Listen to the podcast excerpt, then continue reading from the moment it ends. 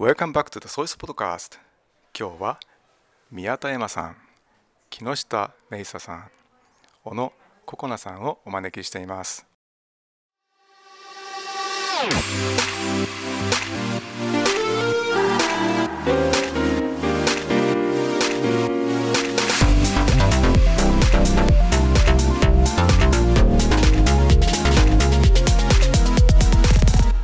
こんにちは。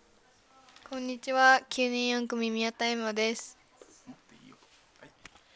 こんにちは。9年2組の木下芽衣です。こんにちは、9年4組の小野ココナです。今3人で取り組んでいることがあるんですね今日はそのことについてお話を伺おうと思ってるんですけどもメイサさん説明してくださいと私たちはバングラデシュと日本の架け橋になる取り組みをしていて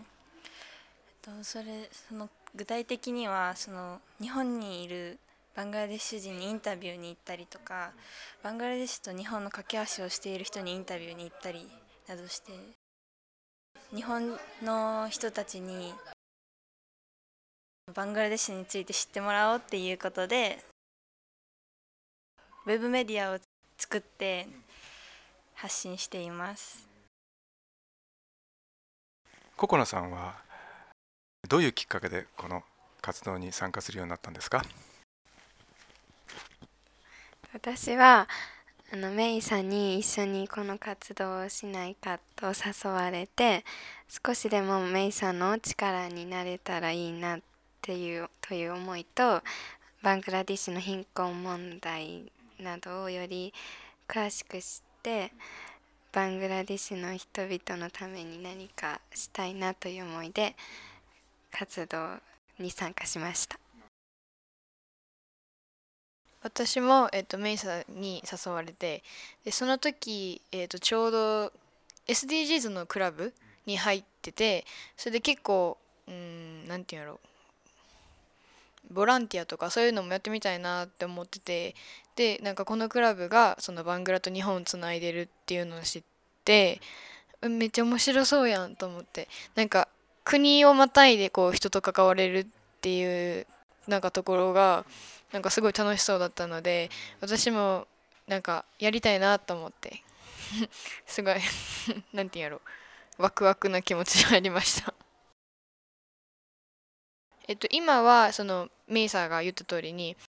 バングラディッシュから来ている日本人にアンケートしたりとか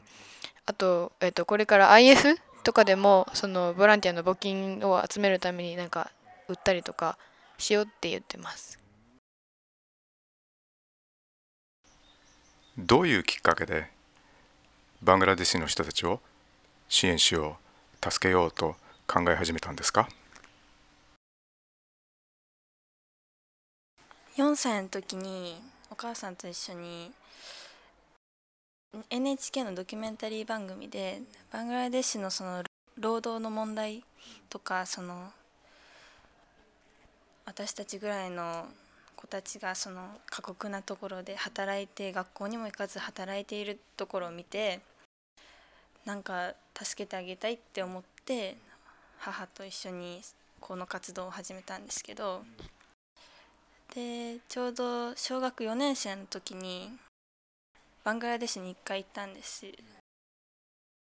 その時は私が NHK のドキュメンタリー番組を見た時よりは改善されていたんですけど改善されているのは都心部だけで他のまだ進んでいない町とかではまだそうやって家族のために働いている子どもたちがいたりとか行きたくても学校に行けないっていう子たちがいるのを見てさらに、まあ、実際バングラデシュに行ったっていうのもあるんですけど興味を持ってでこれからは将来的にはバングラデシュに学校を作りたいって思っててその活動を今はしています。今一緒に活動してて何か難しいな大変だなって感じることは何でしょうか？みんなの予定とかを合わせるのもちょっと大変なところもありますしあとはあの3人で考えていろいろやりたいこととかがあってもそれを実現したりするのが結構難しくて結構話し合ったりしてます。寄付金とかをその集めようと考えてたりするんですけどそれを集めるには何か私たちのなんかハンドメイドのものを売ったりとかしてお金をもらったりしようと考えてるんですけどそのハンドメイドのはどういうものを作ったらいいかとかそのクオリティとかが結構悩んでます。大変だなって感じることはさっきあのココちゃんも言ったけどやっぱりお金の面でやっぱりこの3人でできることがちょっと少ないっていう面とあとメイさんの夢であるなんか寺子屋を作るっていうのはまあめっちゃ大きい夢やけどそれよりも、ま、なんか前に、えっと、バングラデシュのその女性っていうか女の人たちってすごい手先が器用で手芸がすごい得意なんですよ。でなんかそういう人たちのそういう長所を生かして何か日本にそれを持ってきてそれを日本で売るなんかビジネスっていうか日本とだからバングラで交流できるようなものを売れたらいいなっていう話をしてたけどそれも結構やっぱりなかなかできることじゃなくて今はとりあえず寄付金で寄付してあげようって考えてます私すっごいアパレルに興味があってバングラデシュでアパレルの会社を作ってその作ったものを日本で提供してその集まったお金でまたさらに教育の場に充てるっていうその循環されたサイクルを作りたいと思ってて。将来的にはそういうこともできたらいいなとか思うんですけどやっぱまだ中学生っていうのもあってそういう段階までにはいけてないっていうのがあります。そのバングラデシュを生かしたそのあこれバングラデシュから来たんだって分かるようなものを提供できるようになりたいなって思ってます。そのやってもらうためにはいろいろあっちとも交渉しなきゃいけないっていうのもあるしやっぱ大人の力を借りなきゃいけないっていう部分もあって子供だけではできないっていうのもあるから結構悩んでみんなで話し合ってます。その儲けたお金も、うん、どちらかといえばなんか私たちが儲けたいわけじゃなくてそのバングラディッシュのそのすごいだからさっきも言ったユニクロで服を作ってたりとかするけど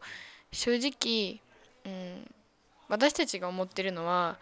バングラが作ったものっていうものにしたくてその日本の会社がバングラに頼んで作ったっていうものじゃなくてバングラのものっていうものを広めたくてそういう面でもあのやっぱり、うん、バングラディッシュはまだ、うん、働働きすぎてる人もいたりとかちゃんと教育できてない人もいたりとかなんかそこのバランスが日本とは違うから、うん、そういう意味でも日本のこうバランスを日本のバランスとそのバングラディッシュのバランスがこう一致するまではいかないけどお互いをこう認めれるぐらいのところまでいけばいいなと思ってます。考えたらいろんなアイデアが浮かんできますね。あのバングラディッシュの方とお話しする機会っていうのがよくあるんですか？はいあります。と私が何人かバングラデシュの友達がいるっていうのもあるんですけどその人脈のおかげでまた日本にいるバングラデシュ人に会えたりとかまたこの私たちの活動に協力してくれてるエンジェル協会っていうバングラデシュの協会があるんですけどそこにいる方から紹介してもらったりとかあってそうですね。バングラデシュの人と関わる機会が最近増えていいなって思ってます。なんかバングラデシュから日本に留学しに来るのってすっごい大変だしくてそのダッカ大にダッカ大学っていう日本でいう東大みたいな場所があるんですけどバングラデシュにも。そのそこに友達がいて私が。その友達の彼女さんが今こっちのこっちに来てて今日本語を勉強していて日本なんか博士になるみたいな日本のって言ってます。と日本にいるバングラデシュの人はそのバングラデシュの人専用に、と日用品を売ったりとか、ハラルのご飯を提供している方がいたりとかしてて、と私が知っている人であれば日本の子どもたちに英語を教えたりとかベンガル語を教えたりしている人がいます。これまでで、ね、何か達成した成果って何でしょうか？成果というよりかはよりバングラディッシュのことを知れたかなって思います。なんか私もその 始めた時にうんこうメイさんに誘われてやろうやろうっていう すごいなんていうんやろ熱い気持ちなのか楽しい気持ちなのか すごいなんすごいプラスの気持ちで始めてでもなんていうんやろやっぱりバングラディッシュの人たちの話を聞いてるとみんなすごい努力してて日本に来てたりとかうんなんか私が知ってる世界の話じゃないなっていうことをなんか気づかされたしなんか自分の普通がそのバングラディッシュの普通じゃなかったりとか反対にこう私がなんていうのこれすごいなと思ってるのが、まあ、バングラディッシュからしたら普通にできてるものだったりとかなんか、うん、みんなできてることとできてないことっていうのが場所によってもこう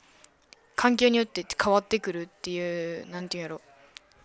ところにもちょっとびっくりもしたしなんかその違いをこう学べるっていう機会がすごい私にとっては楽しくて今後もずっと やっていきたいなと思ってます。えっと、7年生の時には奨学金をもらってこれからの活動にそのお金を使っていくって言ったんですけどその面で、まあ、実際にバングラデシュと日本をつなぐためのウェブメディアを作ったりとか、まあ、さらに